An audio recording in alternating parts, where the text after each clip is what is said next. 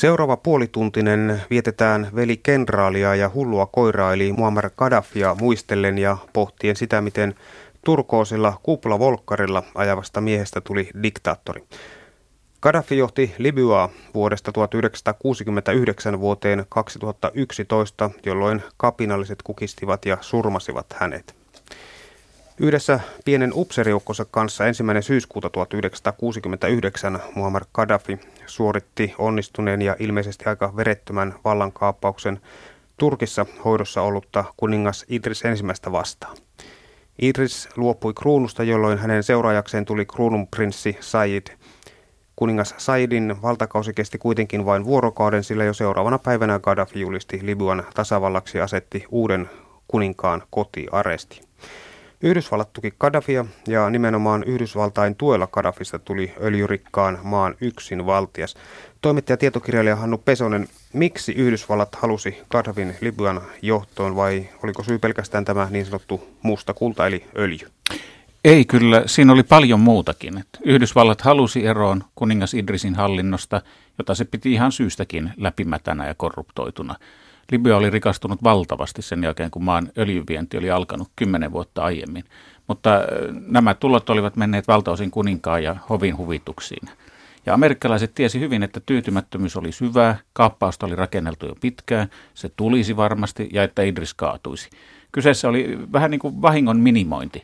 Ei ollut ketään muutakaan ja he halusivat varmistaa omat etunsa. Se liittyi hyvin selkeästi Yhdysvaltain ja Neuvostoliiton kylmän sodan kamppailuun Afrikan maista.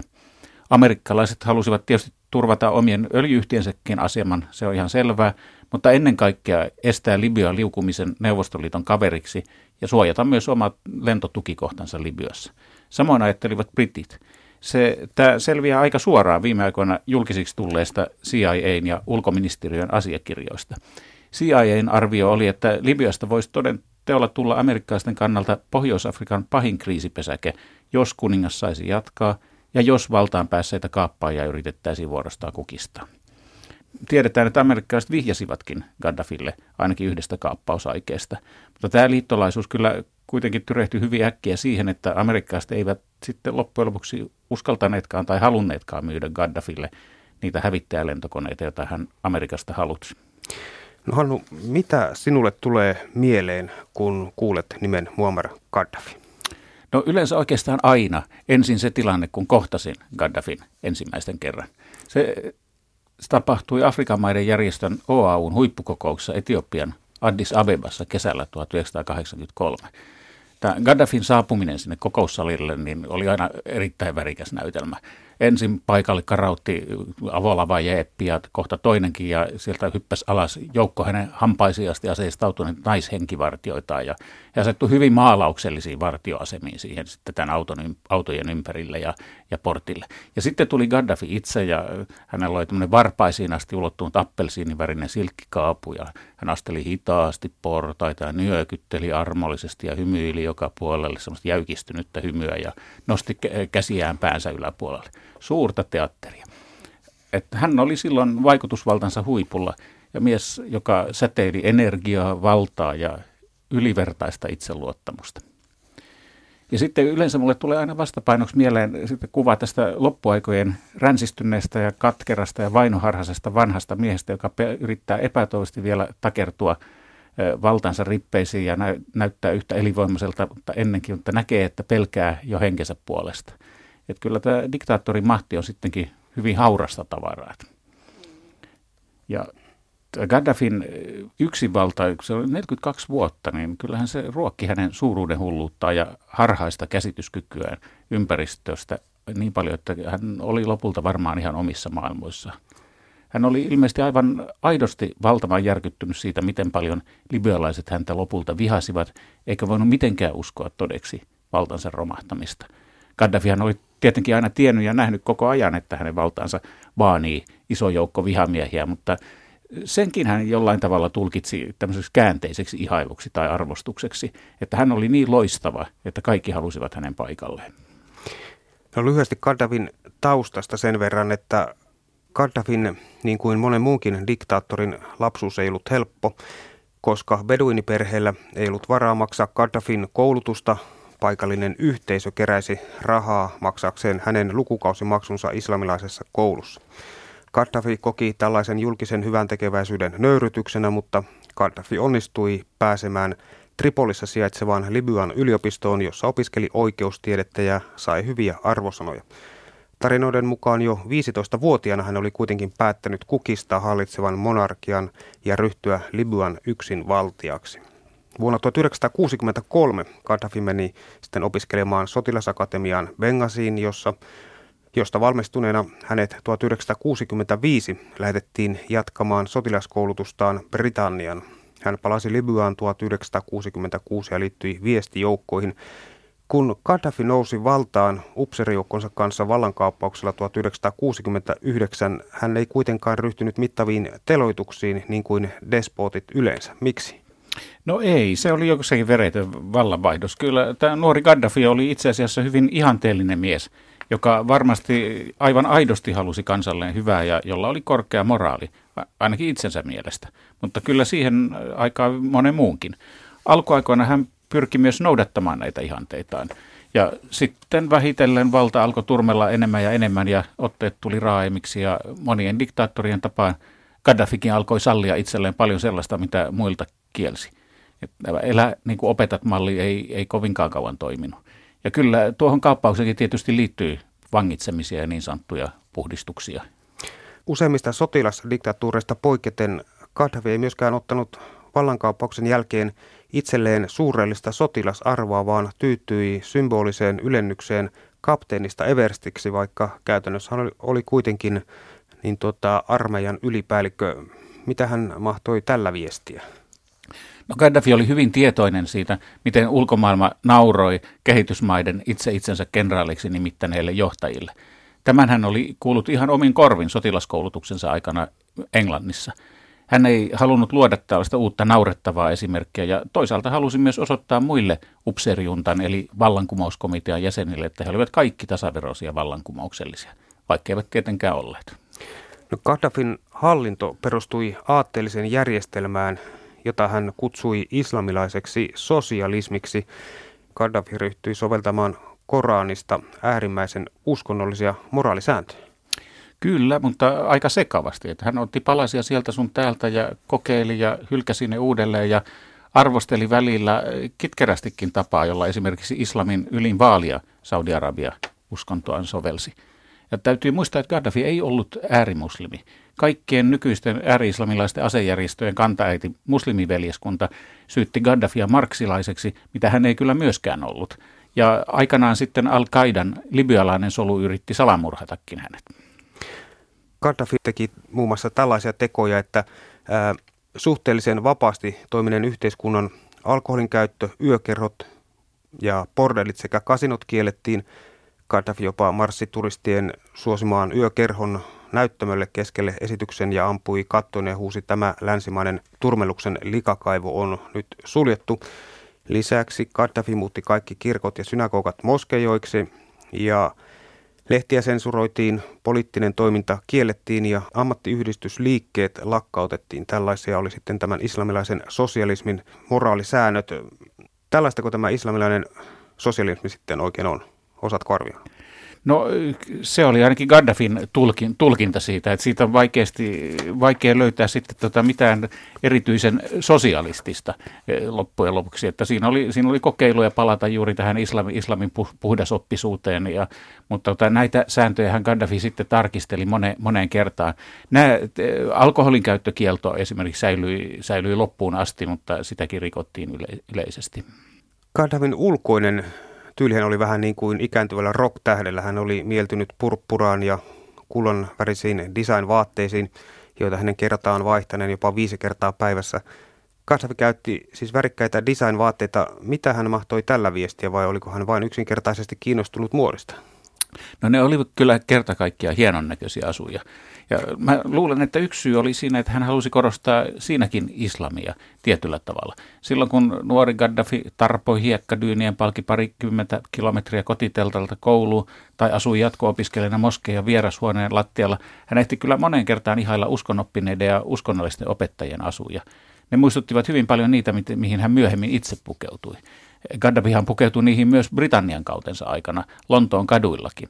Hän inhosi brittejä ja heidän elämäntapaansa ja hän halusi pukeutumisella osoittaa, että oli ihan eri maata. Ja niissä oli myös tämmöinen Afrikka-linkki.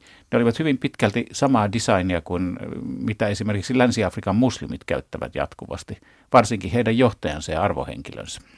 No, no Pesonen, Gaddafi käytti myöskin T-paitoja, joihin oli painettu Afrikan johtajien kuvia.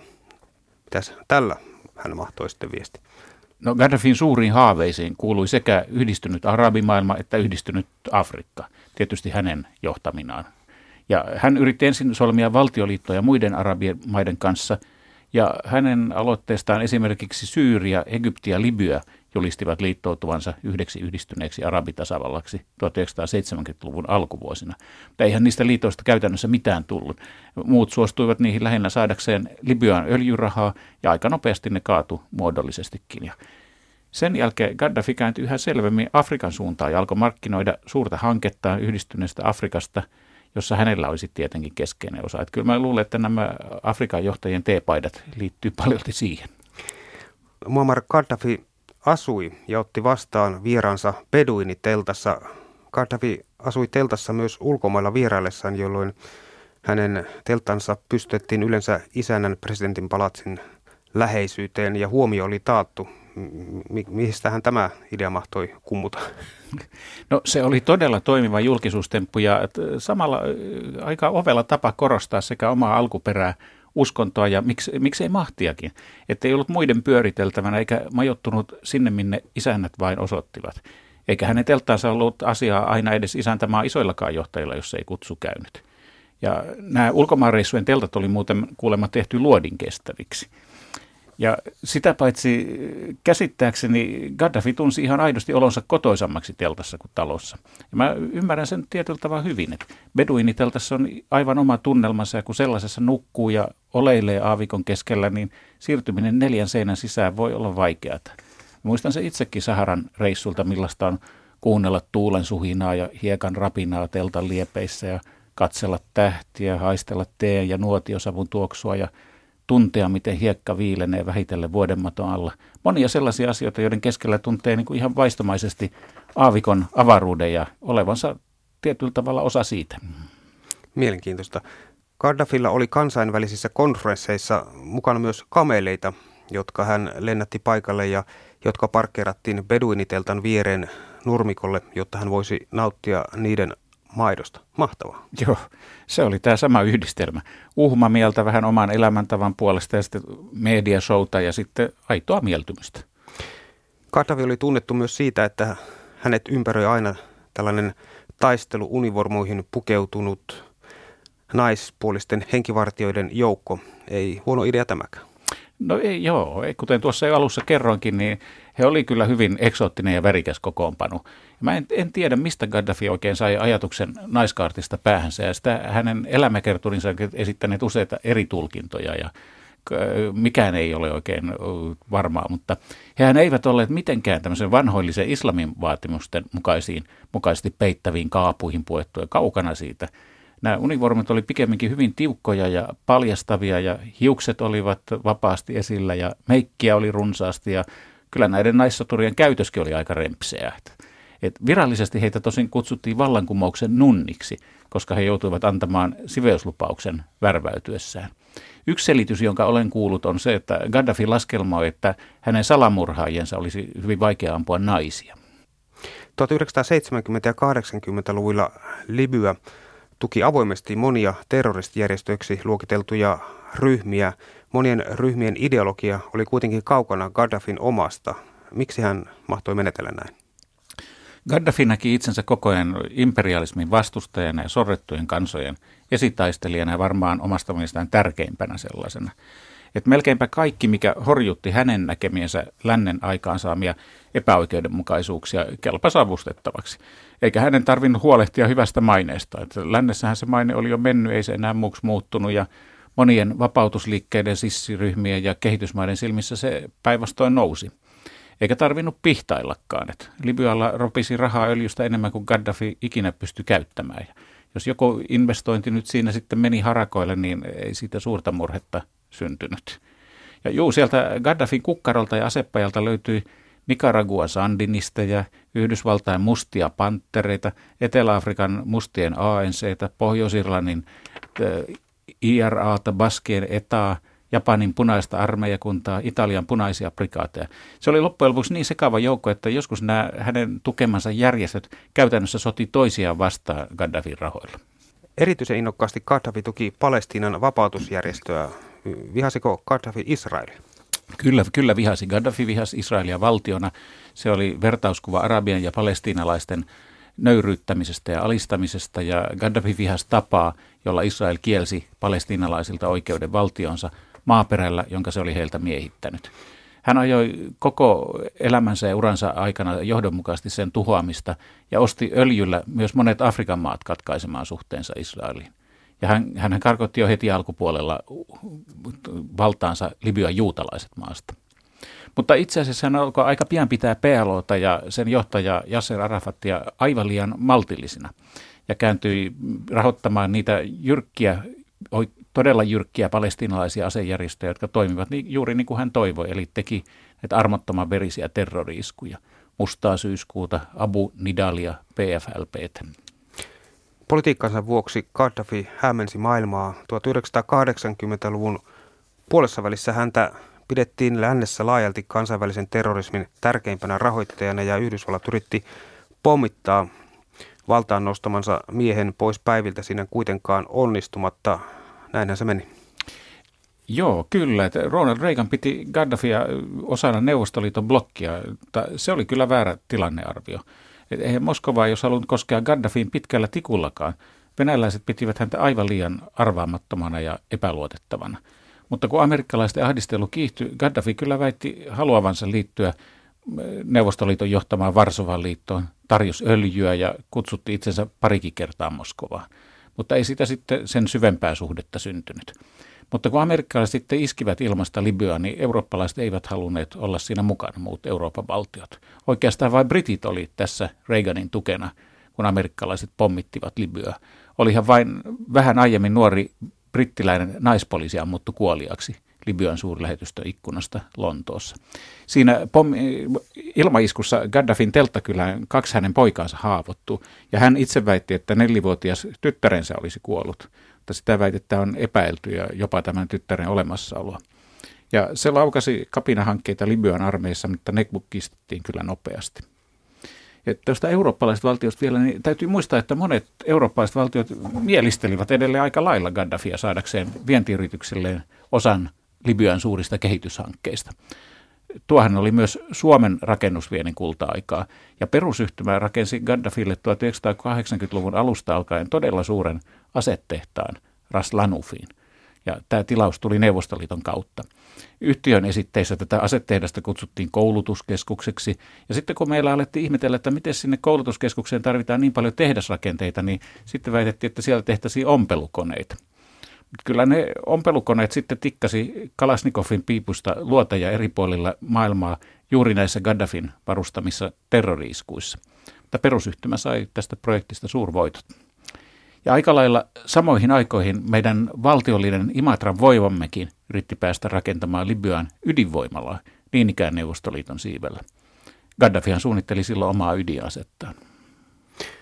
No, Libyassa äh, kuitenkin kävi silloin tällöin sitten valtiovieraita ja, ja tuota, he joutuivat aina kiipeämään tämän Yhdysvaltain pommitusten jättämien Gaddafin entisen palatsin raunioiden yli, jotka oli jätetty mielenosoituksellisesti raivaamatta. Gaddafi osasi kyllä käyttää mediaa ajatustensa tulkkina aika hyvin. Kyllä, siinä hän oli taitava. Ja hänen rakentamiensa mediapläjäysten tehoa ja terävyyttä nosti kyllä sekin, että hän tunsi erittäin hyvin historian ja osasi hakea sieltä sattuvia vertauskuvia nykytapahtumille. Ei vain islamin historia, vaan myös läntisen. Häntä kiinnosti nuorena hyvin paljon muun muassa Abraham Lincoln ja samoin Ranskan vallankumouksen tapahtumat. Ja hän jopa ehti opiskella vähän aikaa historiaa yliopistossakin ennen armeijauraansa. Kun Gaddafi oli kääntänyt selkänsä Yhdysvalloille, josta tuli Libyan yhdistävä vihollinen, niin ulkomailla alettiin levittää Gaddafista kaikenlaisia juttuja ja, ja oma elämänkerrassaan Fighting for Peace, Yhdysvaltain entinen puolustusministeri Kasper Weinberg kirjoitti tiedostelupiireissä oli pitkään kiertänyt huhuja, joiden mukaan Gaddafi kärsi parantumattomasta sukupuolitaudista ja että tämä oli selitys hänen hulluskohtauksilleen, joissa sekoittui hysteria, ylenpanttinen kerskailu ja äärimmäinen teatraalisuus. Ja Seija on puolestaan väittänyt, että sen halussa on laaja joukko yksityiskohtaisia asiakirjoja, joiden mukaan Gaddafi oli impotentti ja mielenvikainen naisten vaatteisiin pukeutuja. Ja vuonna 1985 CIA kirjasi raporttiinsa, että Gaddafi oli tehnyt matkan Mallorcalle meikattuna ja tettikarho kainalossaan. Totta vai mustamaalausta, kun Gaddafi oli kääntänyt selkänsä Yhdysvalloille? Niin, eihän CIAn tehtävä ole ylistää Yhdysvaltain vastustajiksi ja jopa vihollisiksi määriteltyjä henkilöitä, vaan kyllä sieltä yritetään löytää esiin kaikki mahdollinen häntä halventava ja jos ei löydetä tarpeeksi, niin keksitään sitten lisää. Vainoharhaisuus, tasapainottomuus, omalaatuisuus ja mielialan vaihtelu, ne olivat kaikki jo hyvin tiedossa muutenkin, joten kai niitä piti höystää tämmöisillä likaisemmilla aineksilla. Osa oli todennäköisesti totta, osa tehtyä ja vaikea selvittää mikä mitäkin. Ja vaikea määritellä, miten teddykarhu kainalossa matkustaminen jotenkin Gaddafin arvoa vähentäisi. Mutta tämä impotenttius tuskin oli pysyvää, että sen verran runsaasti Gaddafi haali väkisin naisia näihin salaisiin alistamisorgioihinsa, joka oli kyllä yksi hänen ehdottomasti pimeimpiä puolia. Yle puhe.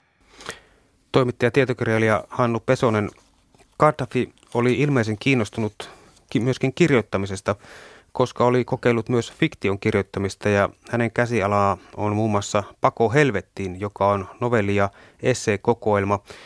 Yksi kirjan tarinoista kertoo astronautista, joka palaa maanpinnalle, mutta ei ammattitaidottomana saa töitä kirvesmiehenä, putkimiehenä tai muun ammattimiehenä, joten hän tappaa itsensä. Ja toisessa tarinassa pohditaan, onko kuolema maskuliininen vai feminiininen. Joo, tämä lännessä levinnyt versio on itse asiassa kooste kahdesta kokoelmasta tuosta Pako Helvetti, joka on vuodelta 1993, ja sitten kaksi vuotta myöhemmin ilmestyneestä Laittomia julkaisuja nimisestä epoksesta. Mutta äh, saanko lukea sinulle, Raimo Katkelman, tämän kokoelman novellista Siunattu yrtti ja kirottu puu? Mielellään, kiitos. Selvä. Hyviä uutisia kaikille henkisesti sairaille, niin miehille kuin naisillekin. Bengasin tasangoilta on löydetty uusi yrtti, jota myydään Hadji Hassanin kaupassa – televisiohaastattelussa, jonka henkilökohtaisesti tein hänen kanssaan ja jonka ainakin kolme miljoonaa ihmistä näki, Hadji Hassan vakuutti, että yrtti parantaa mielisairauden. Niille, jotka eivät ole henkisesti häiriintyneitä, Hadji Hassan ei luvannut mitään. Mutta on olemassa myös huimauksen estolääke. Jos tunnet huimausta syystä tai toisesta, esimerkiksi kun olet harkinnut valtion kaupassa ostavasi pojallisi paidan dinaarilla – Jatkat yksityiseen kauppaan ja havaitset, että sitä myydään siellä 20 dinaarilla. Palaat valtion kauppaan huomataksesi sen sillä aikaa kadonneen hyllyltä, sitten menet takaisin yksityiskauppaan, nähdäksesi, että hinta on tällä välillä noussut 25 dinaariin, vaikka olit poissa vain viisi minuuttia, silloin Hadji Hassan vakuuttaa, että hänellä on oikea huimauslääke sinulle. Tämä on mahtava ote. Hienoa. Ja, ja tämä on oma suomennokseni englanninkielisestä käännöksestä, joka on käännös ranskasta, joka on käännös arabiankielistä alkutekstistä. Ja voi olla, että tämän rikkinäisen puhelimen matkassa on tekstistä kadonnut tai vääristynyt jotain, mutta kaiken kaikkiaan siinä on, se on aika vekkolia proosassa on myös itseironinen piirre. Että kyllähän siinä käy hyvin selvästi ilmi, että Gaddafi tietää hyvin, ettei libyalainen yhteiskunta suinkaan toiminut ollenkaan sellaisena ihannemaailmalla, jollaiseksi hän oli sen suunnitellut. Ja äh, ihan vielä sitten, että on eri asia, miten suurena taiteena tätä Gaddafin pakoa helvetistä pitää, mutta antaa se kuitenkin vinkkejä hänen omasta koukeroisesta, aika yllättävästä ajatusmaailmasta. Ja se oli yllättävän ennakkoluuta myös vanhoillista islamia kohtaan, että novellissa Lakatkaa paastoamasta, kun näette uuden kuun sirpin. Hän toteaa, että muslimit hyödyntävät Korania omiin tarkoituksiinsa saadakseen valtaa ja oikeuttaakseen valloitusta. Ja sitten hän arvostelee myöskin islamin lain tulkintaa. Hän paasaa tähän tapaan. Kuinka me voimme kehittyä, kun emme vieläkään tiedä, oliko kalifi Alin kameli valkoinen vai ruskea? Oliko kalifi Otmanin paita puuvillaa vai nailonia? Pitäisikö parta värjätä hennalla vai sampoolla? Ja tämän tekee vakavaksi se, että nämä molemmat kalifit, jotka hän mainitsee, niin hän, hän olivat Muhammedin eh, ensimmäisten neljän eh, vallanperijän joukossa ja islamin arvostetuimpia henkilöitä. Aika mielenkiintoinen piirre. Kyllä.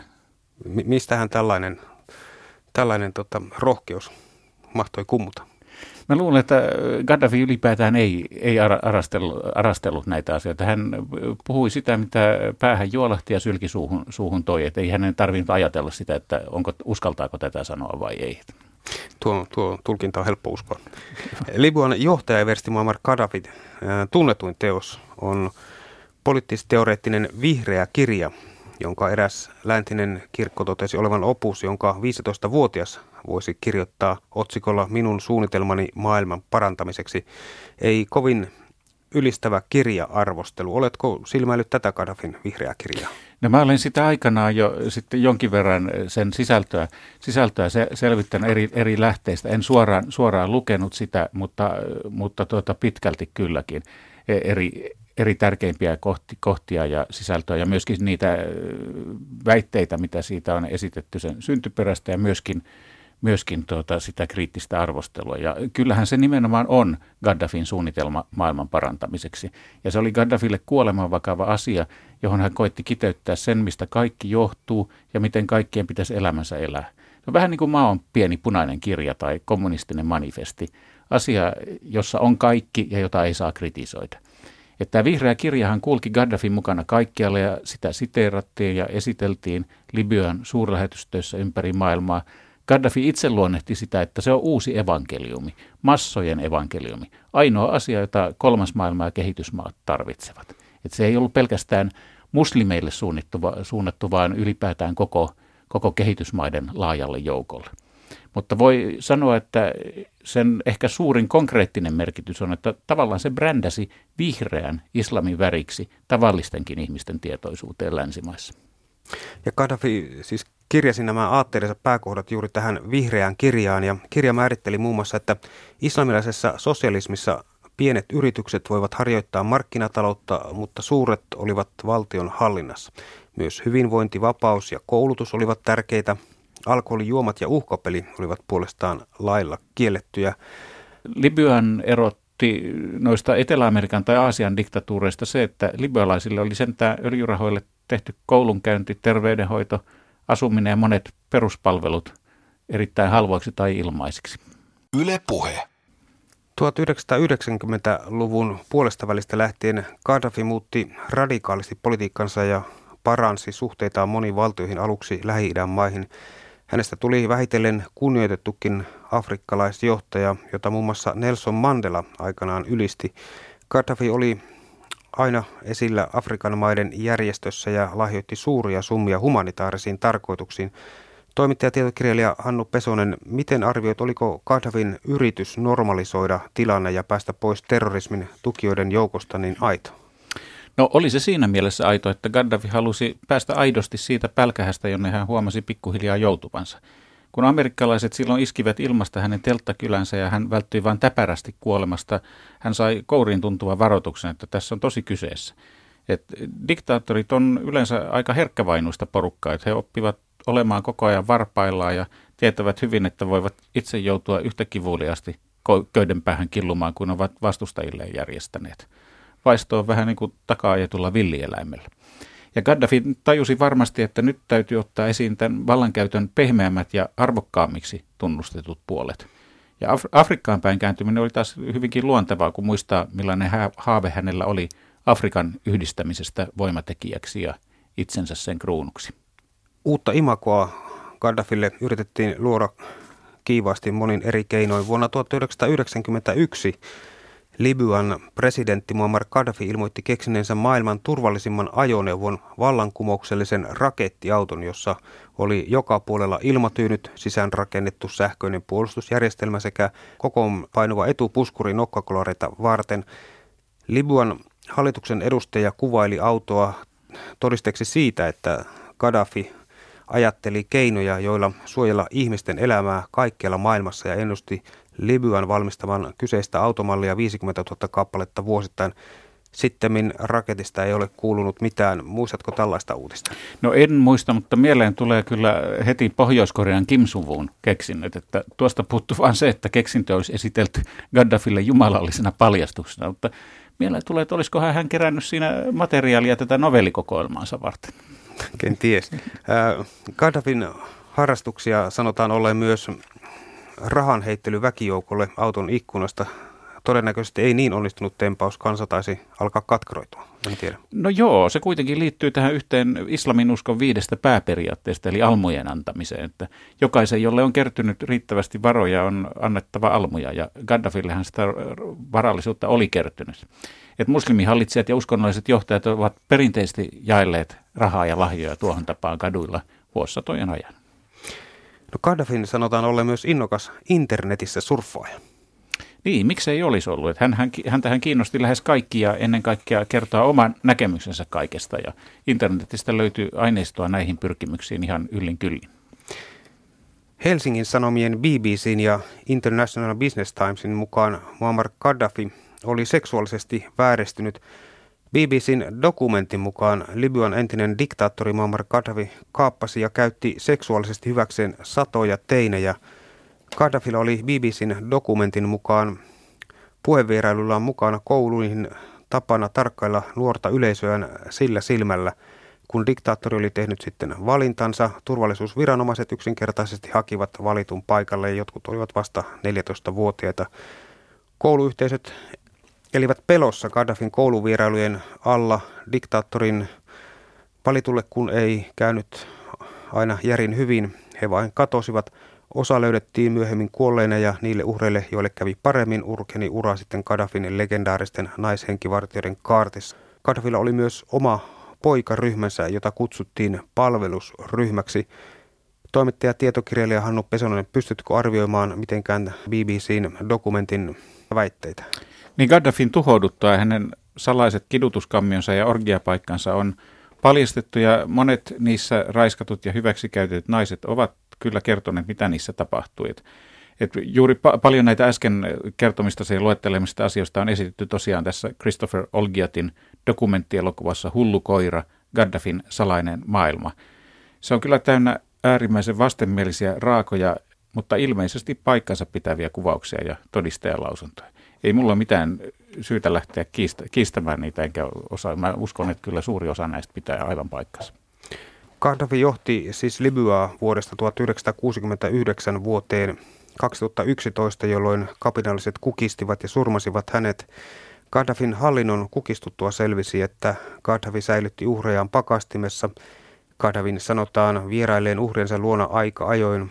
He olivat kuin makabereja matkamuistoja, jotkut olivat olleet jäädytettynä niinkin kauan kuin 25 vuotta. Idi Amin ja Gaddafi tulivat aikanaan keskenään hyvin toimeen ja näköjään heillä oli sitten myöskin yhteinen harrastus. Gaddafi jätti jälkeensä kuitenkin myös vision vahvasta ja yhtenäisestä Afrikasta ja vuoden 1999 julistuksen pohjalta julistettiin Afrikan unioni. Tähän lopuksi Hannu Pesonen, miten arvioit Afrikan unionin kehittyneen viime vuosina ja miltä sen tulevaisuus näyttää? Se on terävöitynyt huomattavasti siitä, mitä sen edeltäjä eli Afrikan yhtenäisyysjärjestö OAU toiminnassa esitti. Ja se muistuttaa jo eräällä tavalla Afrikan YKta, suhtautuu jyrkemmin ihmisoikeusloukkauksiin, tuomitsee ne, moittii, lähettää jopa kutsumatta joukkoja rauhoittamaan tilannetta ja estämään pahimpia ylilyöntejä. Ja tähän vaikuttaa tietysti oleellisesti se, että suurin osa Afrikan maista on pari viime vuosikymmenen aikana siirtynyt kansanvaltaan. Hyvä esimerkki oli tämä äsken Gambian sekava vallanvaihto, joka kosketti satoja suomalaisiakin lomamatkailijoita.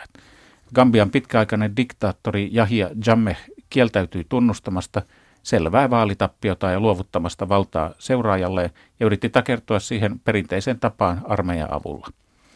Gambia uhkasi verinen kaos, mutta Afrikan unioni reagoi heti hyvin päättävästi ja tiukasti.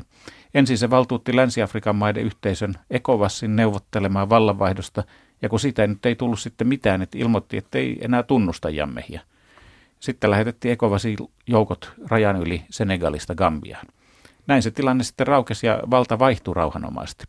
Gambia nyt on Afrikan pienimpiä maita ja siksi se on helppo kohde tuollaiselle painostukselle, mutta on se silti hyvä esimerkki tehokkaasta kriisin laukaisemisesta. Mutta se täytyy sanoa, että Gaddafin ansiota Afrikan unionin kehitys uskottavammaksi rauhan välittäjäksi ja yhteistyön kehittäjäksi ei ole. Pikemminkin voisi sanoa, että Se on onneksi tapahtunut hänen vaikutusyrityksestään huolimatta.